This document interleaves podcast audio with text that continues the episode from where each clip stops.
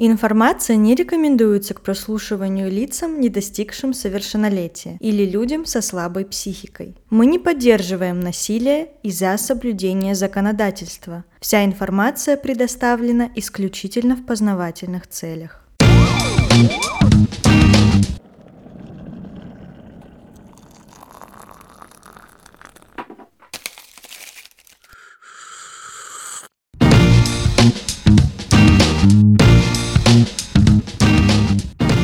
Привет! С вами подкаст с двумя ложками Трукрайма. Я Наташа. А я Милена. Я сегодня принесла круассаны, потому что тема выпуска будет связана с Францией. А ты знаешь, что есть легенда про то, как появилась такая форма булочки? Нет, никогда не слышала. Легенда гласит, что в 1683 году Османская империя попыталась захватить Вену. Турки ночью рыли подкоп под городские стены, но в городе были люди, которые в это время не спали. Это были пекари, потому что им нужно было как можно раньше встать и приготовить э, свежую выпечку на утро. Именно пекари услышали шум и предупредили военных. В память об этом венские пекари придумали булочку в виде полумесяца, главный исламский символ. Кстати, из этой легенды как раз можно понять, что придумали круассан не во Франции, а в Австрии. Это неожиданно, потому что я всегда ассоциировала круассаны именно с Францией. Париж, все эти мемы про круассан и тому подобное. И круассан с кофе утром — это вообще завтрак, э, по-моему, самый популярный, вот, чтобы почувствовать себя француженкой. Мгм. И само название круассан переводится как полумесяц. Ого. Вот такой вот. Я учила французский сколько? Пять лет. И ты до сих пор продолжаешь учить французский, потому что вот ты узнала, как переводится круассан, а сейчас мы будем еще и есть. Так что приятного Ура, ура, аппетита. ура. Круассан я взяла со скрэмблом. Это яйца перемешанные до таких кусочков, э, катышков. Нет, извините. Не аппетитно, да. Ну, да. По сути, это омлет, просто который перемешали, чтобы, ну, он обрел другую консистенцию. Да. А, Шпинат, еще сыр и вяленые томаты. Я очень люблю вяленые томаты, потому что, не знаю, это какой-то вот такой пряный, какой-то такой вкус очень глубокий Мгм. этого а, помидорки. Ты готовила когда-нибудь сама? Да, да, я готовила сама вяленые томаты. Сначала там запекаешь их в духовке, потом заливаешь Шесть масло. Да, это долгий процесс, но он того стоит. Я тоже обожаю вообще все, что связано с томатами. Могу есть помидоры бесконечно, поэтому я думаю, что этот круассан мне очень понравится. А Вы тоже берите, доставайте всякие вкусняшки, угощения. Может быть, у вас завтрак или обед, возможно, и ужин. Но у нас только начало дня, и мы вот садимся завтракать. Приятного аппетита вам и нам. Приятного аппетита!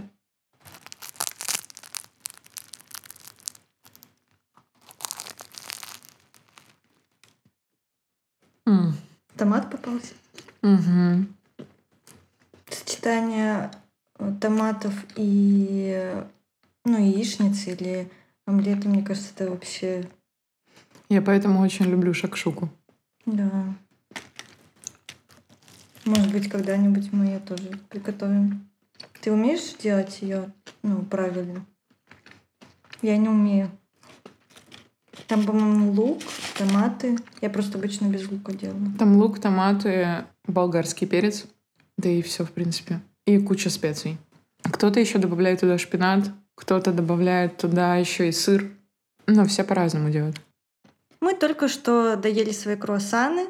Было... Очень вкусно, Наташа. Спасибо тебе за завтрак. Да ладно тебе. Давай уже тогда приступать к нашему выпуску. Сегодня я бы хотела рассказать о версальских отравительницах или, как называется этот кейс, дело о ядах. Я ничего не слышала. Либо, ну, не припомню. Я очень рада, что ты не знаешь об этом деле, потому что я смогу тебя удивить. Ну, давай, поехали. Я уже в нетерпении.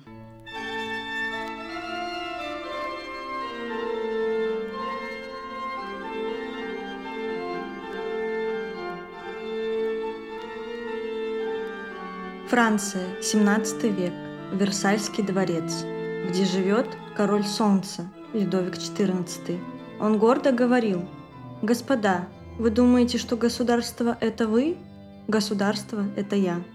У Людовика XIV была власть, а власть очень привлекательна.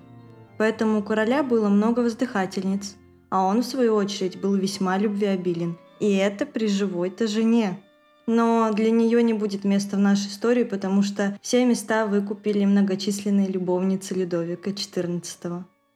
Каждая девушка хотела стать его единственной, стать его фавориткой. Для этого нужно было уметь удивлять, ведь король был опытным в любовных делах и повидал многое.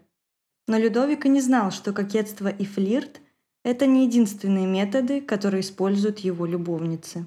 Франсуаза Атенаис де Монтеспан – Жизнерадостная, общительная и острая на язык, она быстро стала самой популярной дамой при дворе. В 1666 году Атенаис представили королю. К сожалению, в то время Людовик XIV был увлечен другой женщиной. Атенаис хотела добиться взаимности от короля любой ценой и решила пойти к гадалке. Ну, я думаю, что и в наше время, если ты хочешь узнать что-то об отношениях своих. Ты пишешь подруге, кинь расклад. Да, или, ну, или правда люди ходят до сих да пор к гадалкам, да, к бабушкам. Да. Но минимум, что ты можешь сделать, это вот расклад на Таро или проверить совместимость по натальной карте или по знакам зодиака. Совместимость по имени. Без регистрации смс. И наша героиня, мадам де Монтеспан, тоже пошла не кому-либо, а к самой лучшей гадалке Парижа. Девушка заказала черную мессу, чтобы вымолить у дьявола помощь в любовных делах. Вскоре после этого Монтеспан стала официальной фавориткой короля и была удостоена звания, здесь я буду говорить по-французски, но ты же учила французский пять лет, ты можешь поправить. Я не уверена, что смогу. Но так как я картавила в детстве, может быть, у меня получится хорошо. Матрес рояль en titre это переводится как титулованная королевская любовница. Ого, такое даже звание было. Ну, да, то есть э, ты официально становилась фавориткой. Все знали, угу. что ты фаворитка. Монтеспан родила Людовику семерых детей. Обалдеть. То есть ну, для он... того времени это, в принципе, нормально было, но все равно ну, то есть у тебя уже положение ну, крепче, чем если бы ты просто без детей а спала с королем. Мне интересно, там же было в то время такое выражение, как бастарды. То есть они, скорее всего, дети от э, фаворитки не являлись же претендентами на престол. Он их всех э, официально признал своими, и они были дворянинами, они получили чины. Это, а, то есть все это серьезно. Людовик XIV. Ну, Я поняла. А, король ли... Солнца да. это не просто так. Может быть, в каких-нибудь ваших «Игре престолов» там были бастарды.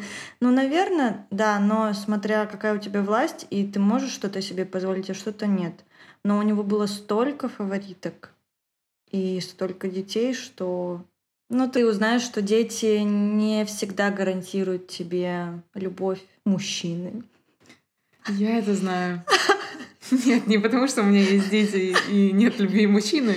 Просто давай перейдем Хорошо. к делу. Также Монтеспан перебралась в Версаль, и у нее было целых 20 комнат, а уже на короля было 11. Типа, подвинься, дорогуша. Обалдеть. Жена не стенка подвинется? И мне кажется, в этом случае просто у нее не было выбора. Ну, у жены, потому что... Ну, вся власть... Это Людовик XIV.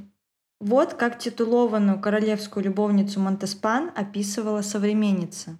В Версале только и говорили о триумфе маркизы, о ее роскоши, о ее беспредельной надменности, о ее тысяче кудряшек, о ее бриллиантовых подвесках, платьях и золоте, особенно о золоте. Точно. Я забыла обратить внимание на твой сегодняшний наряд. Ты в корсете, кудрявая, в рубашке фонариком. В общем, ты прям официально подготовилась. Да, у меня еще пышная юбка длинная в пол. Поэтому я как могла создавала эту атмосферу. Вжилась в образ. Да. Спасибо за комплименты. Можем продолжать дальше. Также сохранилось описание платьев Монтеспан французской писательницы Мадан де Савинье. Ты знаешь мадам де Савинье? Нет. Я читала ее письма она э, сохрани, ну, сохранились ее письма, где она очень детально описывает эпоху и личностей. Есть прямо сборники. Она прям писала число, год, что случилось в этот день. То есть, ну, дневник. Это очень интересно. И мадам де Савинье писала о Монтеспан так. Золото на золоте, вышитое золотом, окаймленное золотом, а все это перевито золотом, и все это перемешано золотыми вещичками, а все вместе составляет платье из необыкновенной ткани.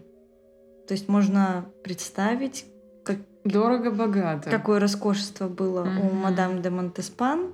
И несмотря на то, что Монтеспан заняла более-менее высокое положение при дворе, из ее рук не исчезали склянки с различными колдовскими зельями и возбуждающими средствами. Если возникали какие-либо проблемы в отношениях, она всегда обращалась к той самой знаменитой гадалке Парижа. Кем была та самая знаменитая гадалка Парижа? Я расскажу позже. А сейчас оставим ее имя в тени, в секрете таком. Ну, пусть она просто будет той самой гадалкой Парижа. И эта гадалка готовила афродизиаки, чтобы король все так же продолжал желать Монтеспан, и готовила яды для соперниц фаворитки. Ведь у короля появлялись увлечения на стороне, при том, что он и так на стороне, то есть он как бы на стороне еще в другую сторону идет. Но он же король. Одной из его новых фавориток была Анжелика де Фонтанж, которая умерла при загадочных обстоятельствах. Слухи упорно утверждали, что это результат ничего иного, как отравление. Мы на время оставим Версальский дворец, но в конце мы еще вернемся к королю и его фаворитке. Сейчас я хочу пригласить тебя за стол к семье французских дворян. Надеюсь, ты надела подходящее платье. Я надела, а ты? Извините, извините, я не так сильно подготовилась. В толстовке. Я в худи сижу, да, это, конечно, вообще... В кроссовках. Ну, давай. Я боюсь, меня не пустят ты будешь сидеть, мы тебя плащиком накроем, и ты будешь как бы в платье Спасибо. сидеть. Итак, мы сидим с тобой за ужином у дворянской французской семьи. И после такого смолтока маленького мы узнаем у мадам Бурж, матери семейства, что они сами покупают себе продукты и готовят еду в пригородных харчевнях, что весьма странно для дворян – но для этого есть весомая причина, ведь с 1660 года во Франции массово умирают обеспеченные люди. По слухам, во всем виноваты колдуньи и гадалки, которых в Париже развелось, как тараканов. Эти люди в сговоре с самим дьяволом, и спасения нет ни для кого. После обеда ты можешь просто не встать из-за стола живым, ведь недоброжелатели только и ждут, когда ты отвлечешься, чтобы добавить в твою тарелку яд. Суровое время. Продолжаем. Не бойся, интересно. тебе в круассан я ничего не подсыпала. Узнаем через два часа. Да, пожалуйста, на здоровье. В отличие от серийной убийцы, о которой я хочу тебе сегодня рассказать. Если представить всю эту среду, Франция, 17 век, колдуни, гадалки, смерть дворян, загадки, отравления.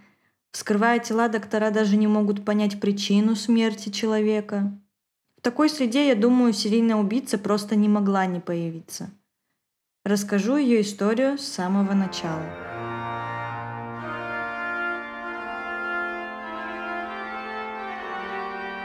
Ее имя Мари Мадлен Маргарита Дрё Добре. Вот я постараюсь запомнить. Ну, Хотя я буду сокращать, сократить. не бойся, да. но очень красиво звучит эти все М, Р, Появилась она на свет в 1630 году. Ее отец Антуан Дрё Дабре был знатным и богатым заместителем судьи, а мать, ее имя я нигде не нашла, состояла в родстве с политическими и религиозными деятелями того времени. То есть со всех сторон семья была дворянская. есть информация из якобы личных записей самой маркизы, что в детстве в возрасте 7 лет она подверглась сексуализированному насилию со стороны родственника – а в возрасте 10 лет со стороны родного брата. По некоторым источникам, такие отношения в семье поддерживались на протяжении всего взросления маркиза. Инцест дело семейное? Ну, э, мне вообще не очень понравилось э, читать некоторые источники, потому что там они показывали, что якобы она с детства была распущенной, но, угу. а, но это, это не сем... всегда ее вина. Это, это ну, ну не, я бы не говорила не всегда, а никогда, никогда потому да. что это ребенок. Ребенок не может быть распущенным, потому что он просто милое маленькое создание. Ну, у него нет понимания выгоды за счет каких-то интимных отношений или что-то еще. Просто взрослые с извращенным разумом распознают, может быть, какие-то смешки и милые, ну, милое поведение детей, как, как им нужно, что якобы она была а, распутница. Ну, алло, это семилетняя девочка, о чем вы вообще говорите? Я такие источники сразу закрывала и э, фу-фу-фу, вот так делала и закрывала, и больше не читала. Потому что, мне кажется, если смотреть на ситуацию вот с такого взгляда, это, ну, я не могу как бы... Не, ну а... я тоже не представляю, чтобы маленький ребенок специально кого-то совращал. Да, и поэтому, если да. человек писал текст с, так, с такой мыслью, я этот текст дальше... Я не доверяю этому тексту вообще. Ну, просто потом. якобы и так серийная убийца, и так Ее можно ее еще, можно... да. Но будем стараться как бы какую-то объективность сохранять. В возрасте 21 года Мария Дрё-Добре вступила в брак с Антуаном Габелином, маркизом де Бренвилье. Под этой фамилией маркиза и будет известна всем. У обоих супругов были романы на стороне. Мари завела себе любовника, офицера по имени Жан-Батист Гаден де Сент-Круа. Такие вот имена – очень красиво. красиво. Боже, я бы читала и читала.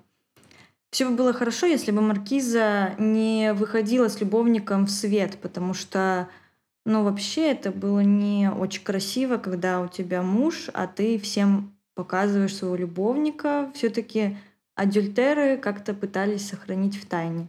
И до ее отца дошли сплетни об изменах его дочери.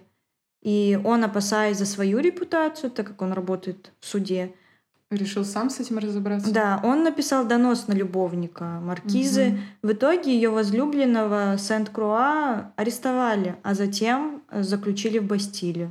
Бастилия — это тюрьма во Франции. Сейчас ее она уже не существует, но тогда в ней отбывали сроки парижские дворяне, приговоренные за разные преступления и просто плохое поведение. Условия в крепости были вполне комфортные, а режим совсем не строгим. Комфортные условия. Это то, о чем мы мечтаем. В тюрьме офицер познакомился с итальянским алхимиком Экзели, который подозревался в отравлении сестры папы римского Иннокентия X. И Сент-Круа стал его учеником. Какие страсти. И тут видишь, как все завязывается, что он попал э, в эту тюрьму и обучается алхимии, то есть то, как готовить э, вещества, ну и в том числе яды. Освободившись, Сент-Круа встретился снова со своей любовницей, Маркизой, и у них к тому моменту уже был общий враг. Как ты думаешь, кто это? Отец ее? Да, ее отец, потому что ну, Сент-Круа было выгода отомстить отцу своей любовницы, а у Маркизы выгода получить наследство. Точно. И, ну и к тому же ее отец лез не в, в дело. Да, в ее личную жизнь. Mm-hmm. Это, я думаю, никому никогда не нравится. Но это все равно не повод, как бы убивать людей. Да, но я имею в виду с точки зрения у нее есть э, повод и причина. Как это называется в следствии? Uh... Мотив. У мотив. Нее. Э, но сам, но это можно подвести под мотив. Маркиза де Бренвилье брала у любовника яд и травила своих слуг а также сумела раздать яд в виде лекарств пациентам больницы для бедняков, которую она посещала как волонтер. А зачем она это делала? Она проверяла, работает ли яд и как он работает, потому что, ну, нужно было знать, вдруг он... Точную дозировку и как он, время, да, да. чтобы все прошло гладко. Убедившись в эффективности метода, Маркиза решила действовать. По одной из версий, у ее отца появился лакей, которого Маркиза подкупила – и тот э, регулярно подмешивал яд в еду, от чего здоровье старика испортилось. То есть она решила его не сразу одним днем убить, а постепенно, чтобы никто ничего не заподозрил. Да. Круто. По другой версии, маркиза де Бринвилье сама маленькими порциями подмешивала яд. Но когда ее отцу стало совсем худо, то она не отходила от его кровати. Маркиза притворилась заботливой, обеспокоенной дочерью. Именно она подмешала последнюю дозу яда в бульон и принесла его отцу, который затем скончался в муках. Есть даже рисунок того, как Маркиза травит своего отца. Мы выложим этот рисунок в телеграм-канале нашем. Ссылка на него будет указана в внизу, описании. да, в описании. И на этом рисунке она стоит у его кровати, и у нее такое хитрое, злое лицо, вот как у нашего кота на обложке. А отец пьет с какого-то кубка, якобы как яд, и вот она ждет, когда он умрет. Э, но это уже, это рисовали пост, когда уже шло следствие, и все было известно. После смерти отца, получив наследство, маркиза де Бренвилье, к сожалению, ну, к ее сожалению, не могла полностью владеть э, наследством, потому что у нее еще были родственники, два брата и сестра. Но что их ждало? Та же участь, что и отца. Она отравила и братьев, и сестру, и по другим данным хотела еще убить свою дочь. А дочь тут при чем? Якобы она хотела убить, но не успела, потому что все раскрылось. Но как бы там нет э, нигде мотива, почему она хотела убить дочь.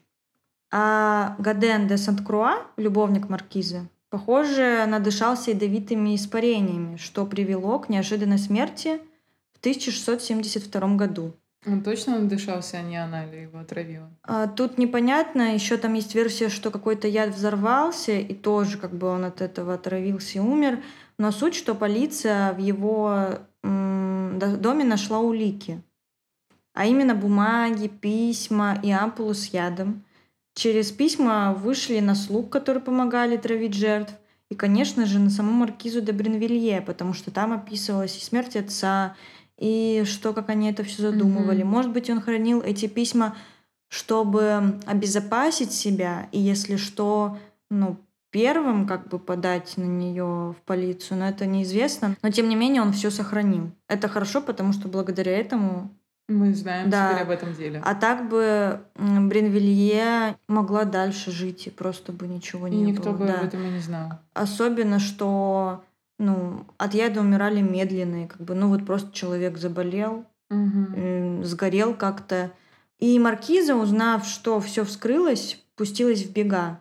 Она уехала в Англию, оттуда во Фландрию, находившуюся под контролем испанцев. Ее пристанищем стал монастырь в Льеже. Тем не менее, расследование по ее делу велось. А вел его никто иной, как э, глава полиции Парижа генерал-лейтенант Габриэль Николя Дель Рейни. И так, спустя три года маркизу де Бренвилье полиция нашла в этом монастыре. Ее увезли обратно во Францию, чтобы предать суду. Пока маркизу де Бренвилье везли в тюремной карете, она неоднократно пыталась свести счеты с жизнью, но у нее не получилось. На суде изначально она отрицала вину. В конце концов, во всем призналась. Ну, я думаю, потому что улики были неопровержимы. И плюс, мне кажется, больше, больше плюс, чем улики, это пытки. Потому что под пытками люди сознавались во всем.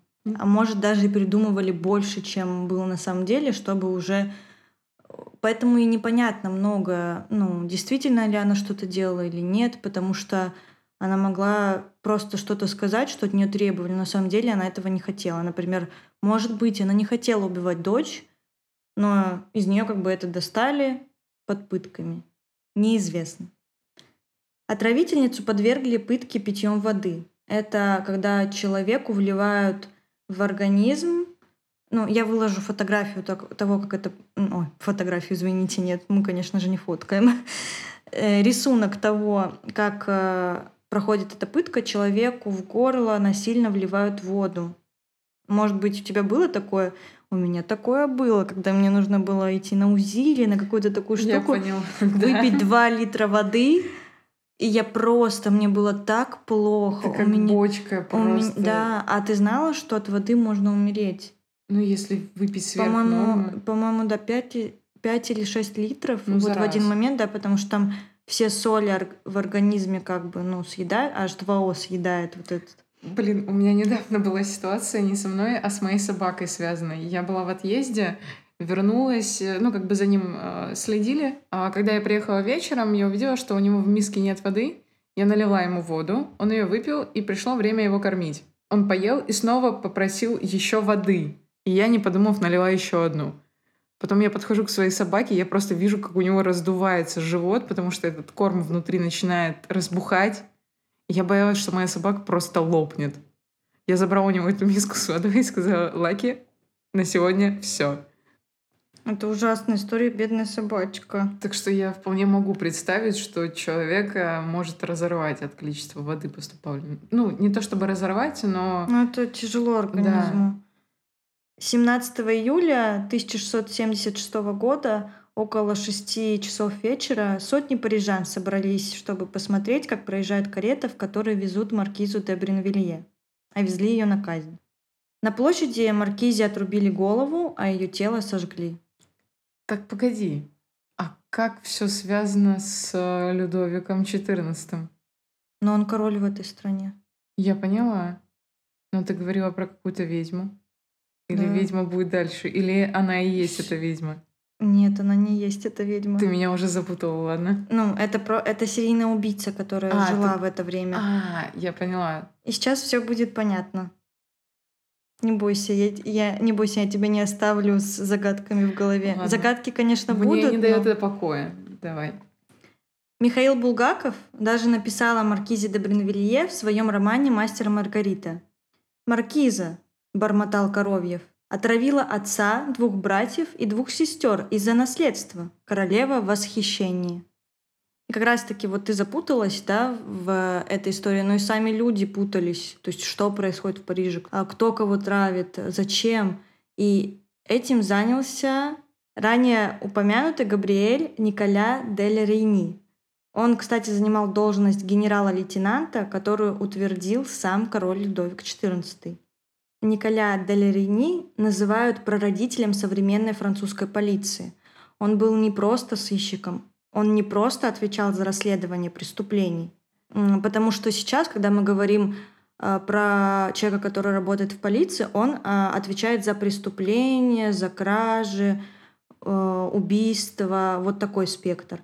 Но Делерини отвечал за весь город. Эпидемии, пожары, снабжение города, дорожное движение, рынки. Он также был связан с учреждением в Париже общественного освещения, потому что в XVII веке выйти ночью на улицу — это просто самоубийство. И после освещения улиц намного снизилась преступность. И вот именно Николя Далерини пытался понять, что творится в городе. Париже появились гадалки, алхимики, шарлатаны, отравители, торговцы любовными зельями и настоящие священники, практикующие черную магию. Все они находили себе клиентов. На оккультизм и ядовитые зелья была самая настоящая мода. Город охватил психоз. Все с подозрением относились к своим родственникам, ведь каждый мог отравить их из-за наследства или просто из-за неприязни. Всеобщей панике подался и король Людовик XIV. Блюда на его столе должны были проверяться строже, чем раньше, а глава парижской полиции Николя де Лерени получил указание проверить всех столичных алхимиков и магов. Он устраивал допросы и проводил пытки.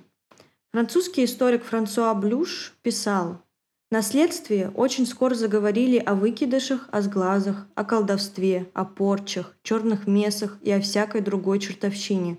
А вначале речь шла только об отравлениях, как явствует из его названия, под которым он фигурирует до сегодняшнего дня. Выяснилось, что гадалки и колдуны активно занимались алхимией, готовили всевозможные ядовитые зелья.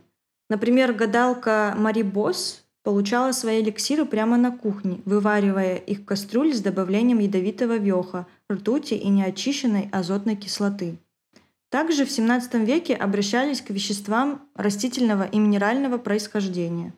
Растительные вещества и яды э, были такие, как аконит, сморчок, лимонник, белладонна, жасмин, вот я не знала, что жасмин на самом деле ядовит. Его нельзя много принимать и пить. Дурман, болиголов. Это все растительные яды, которые можно там сорвать и вот сделать яд для отравления. Минеральные вещества – мышьяк, разъедающий сублимат. А также некоторые яды могли использоваться в качестве афродизиака. Приворотное зелье готовилось вот с таким составом. Ты готова узнать состав? Давай, записываю. Это две ведьмы собрались готовить зелье. Ну, давай попробуем. Моча, сперма, менстру... Я, знаешь, как будто бы э, в, в батле рэперов. Вот этот вот, помнишь? Да-да-да. Моча, сперма, менструальная кровь, обрезки ногтей, слюна жабы и испанская муха. Именно испанская муха? Э, ну, испанская муха — это не совсем та муха, которую мы представляем при слове «муха». На самом деле это жук изумрудно-зеленого цвета, и он ну, очень красивый. А, я просто подумала, что именно муху из Испании нужно привезти. Да, знаешь, которая там поотдыхала, походила по Барселоне и такая, я здесь, девчонки, афродизиаки, надо? И, ну, просто в этом жуке, в его теле есть вещество канторидин. Оно известно как сильный афродизиак аж еще со времен Гиппократа. А ядом э, канторидин является потому, что его использование приводит к несчастным случаям и опасным последствиям. Эффект от афродизиака может оказаться летальным. Что происходит с людьми после его приема, я рассказывать не буду, потому что это, э, ну как сказать, не очень э, эстетично. Ну, у них, конечно, появляется желание, и физически это видно, но э, что потом происходит, если этот яд действует плохо на организм, я рассказывать не буду. Короче, можете сами погуглить, найти. Милена заходит в Google. Что будет после приема э, испанской мухи? Точно испанская? Да, вот, да, она вот так. Она называется шпанская. Да, шпанская. Шпанская. Блин, давай тогда прочитаю. Да ладно. Моча, сперма, менструальная кровь, обрезки ногтей, слюна жабы и шпанская муха.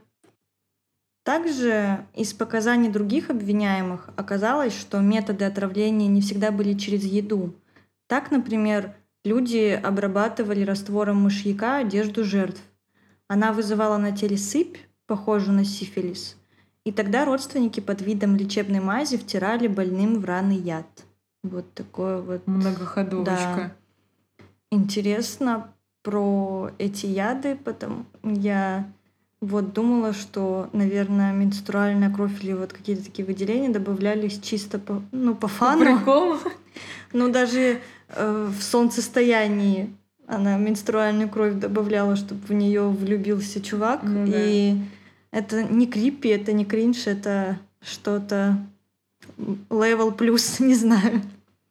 Ну, я много, кстати, от кого слышала, а, что да, привороты делаются с помощью менструальной крови. Ну или волос, ногтей, или там типа... Ну почему именно такие мерзкие способы? Мне кажется, это несет эм, какую-то более интимную. Вот ты свои волосы положишь туда, и он именно в тебя влюбится. Вот в это, что ну, ты, твоя еще кровь, не так страшно. он в тебя. Ну и плюс кровь, это же все равно вот какое-то значение более эм, эзотерическое, ну что кровь это даже оккультизм, или я просто плохо разбираюсь в этих терминах, что кровь, она же очень много под себе символов ну, имеет. Это и жизнь, и кровь, это там, не знаю, всегда участвовала в каких-то ритуалах.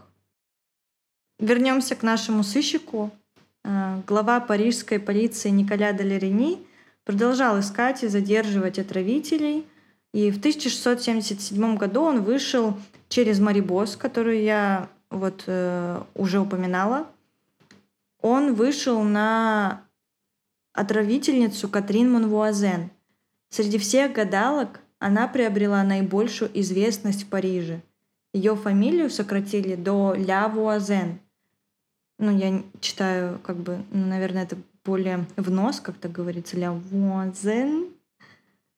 И переводится эта фамилия как соседушка, соседка такое. Э, ей на тот момент было 42-43 года. Лявуазен гадала, предсказывала будущее, вызывала чертей, покойников, устраивала выкидыши, делала аборты, убивала новорожденных и продавала приворотные зелья и яды. Следствие, конечно, э, интересовалось тем, как она эти яды делала и как использовала, но что может быть интереснее этого?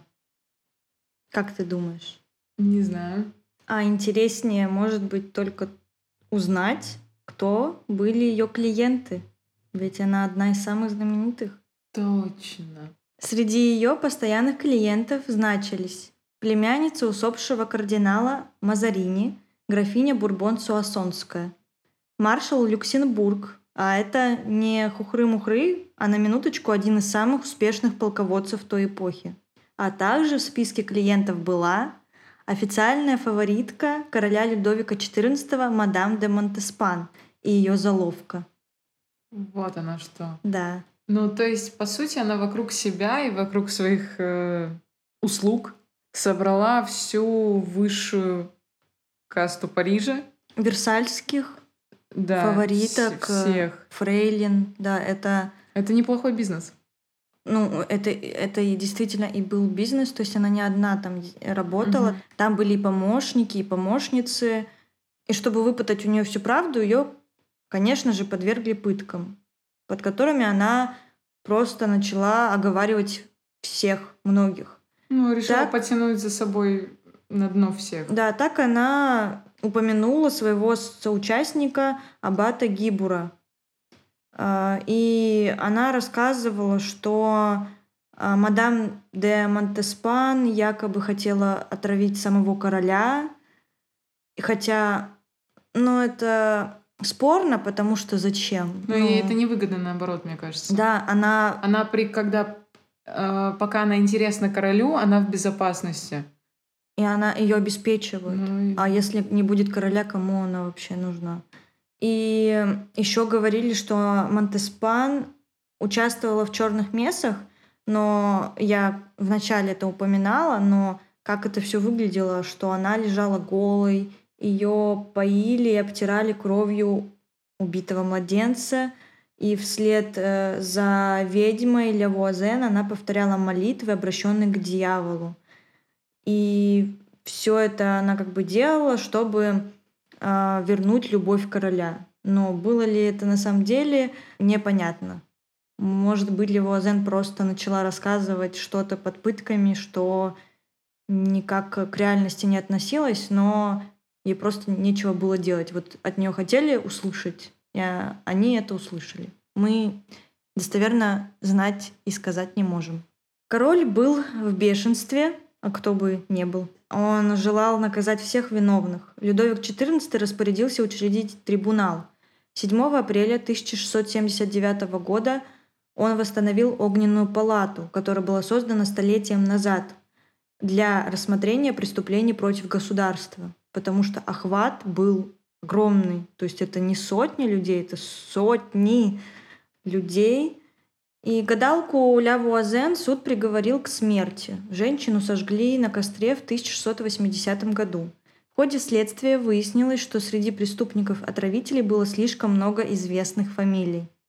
Ну, знаешь, когда там он может там посидеть в тюрьме а месяцок-другой, Ну, но понятно, да. бывают фамилии, которые как бы Нельзя трогать. Также у вопроса оказалась политическая сторона. Это борьба военного министра Лувуа с первым министром Кальбером. Они как бы соревновались, э, с чьей стороны обвиняемых отравителей будет больше. Ну, то есть от кого больше, значит, тот и хуже. И дело о ядах или дело о версальских отравительницах более всего ударило по придворным, близким к Альберу. И не без его участия это расследование было свернуто, потому что слишком много имен, слишком много дворян, Ну, слишком в общем, много... пришлось бы посадить весь Версаль, весь Париж и все.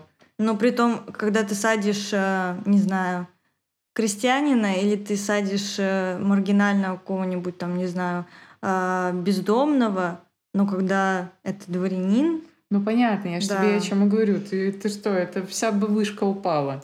А Людовик XIV приказал сжечь все бумаги, где каким-либо образом упоминаются фамилии, которые упоминать нельзя. В итоге за время расследования были арестованы 319 человек.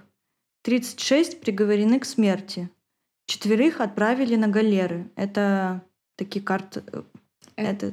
А, это такого вида каторга, когда, ну, галера вообще это военный корабль, и людей заставляли на нем работать э, постоянно гребсти. гребсти, да.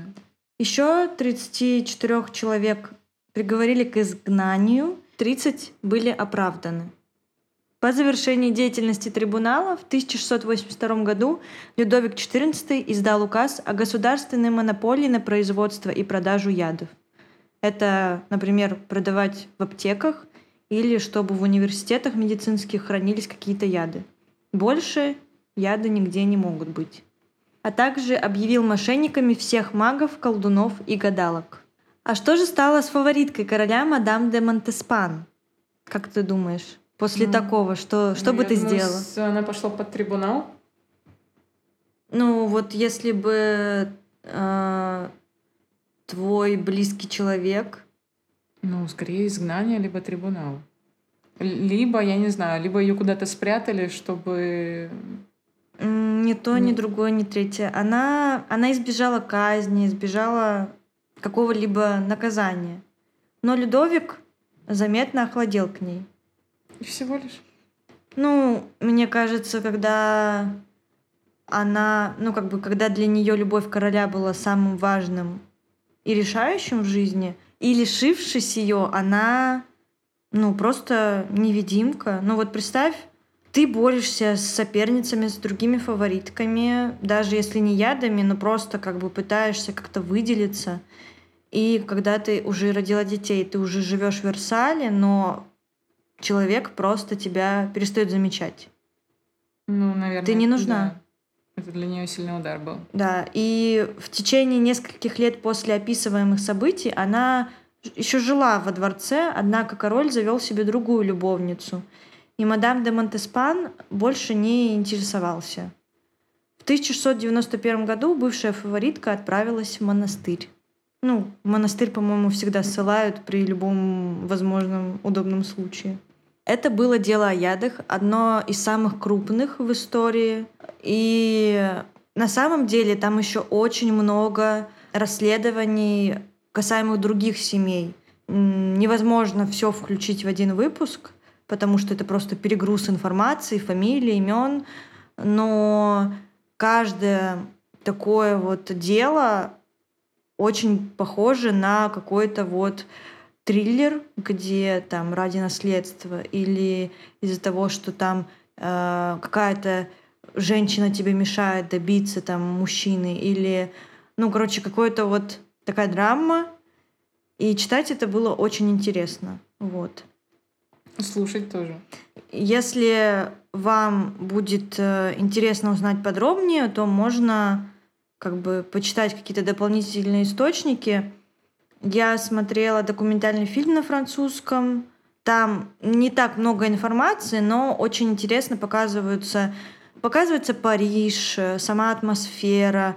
Особенно, что в Париже есть катакомбы, где хранятся черепа, скелеты. Может быть, ты знаешь? Ты же была в Париже? Я была в Париже, но в катакомбы я не спускалась. Ты видела собор Парижской Богоматери. Да, конечно. Вот напротив этого собора на здании висит табличка, посвященная Николя де Рейни, первому главе полиции, как раз-таки за его заслуги. Вот. И, конечно же, если разбираться, было бы справедливо всех наказать, все, ну, то есть э, и, дворян, и дворян тоже, потому что, мне кажется, некоторые, ну, а к изгнанию ну, что это? Он просто куда-то уехал, не знаю. Но почему кого-то казнили, а, например, маркизу? Понятно, конечно, почему, но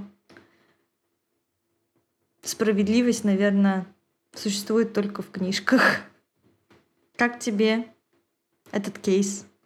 Я в шоке с того, какое большое количество человек в этом всем задействовано, что э, это действительно завлекло весь город, и, по сути, стало единственным решением, ну, как бы быстрым решением любых проблем. И да, меня, конечно, удручает, что а, не было какого-то справедливого суда, Но ты верно подметила, справедливость не всегда торжествует. Надеюсь, что дело ядах вас тоже заинтересовало, как и меня, как и Милену, надеюсь. А мы встретимся с вами в следующем выпуске. Хорошего вам чаепития. Чай всегда поможет, если вы загрустили. Вот мы сейчас пойдем и еще чай попьем. Всем пока! Пока-пока.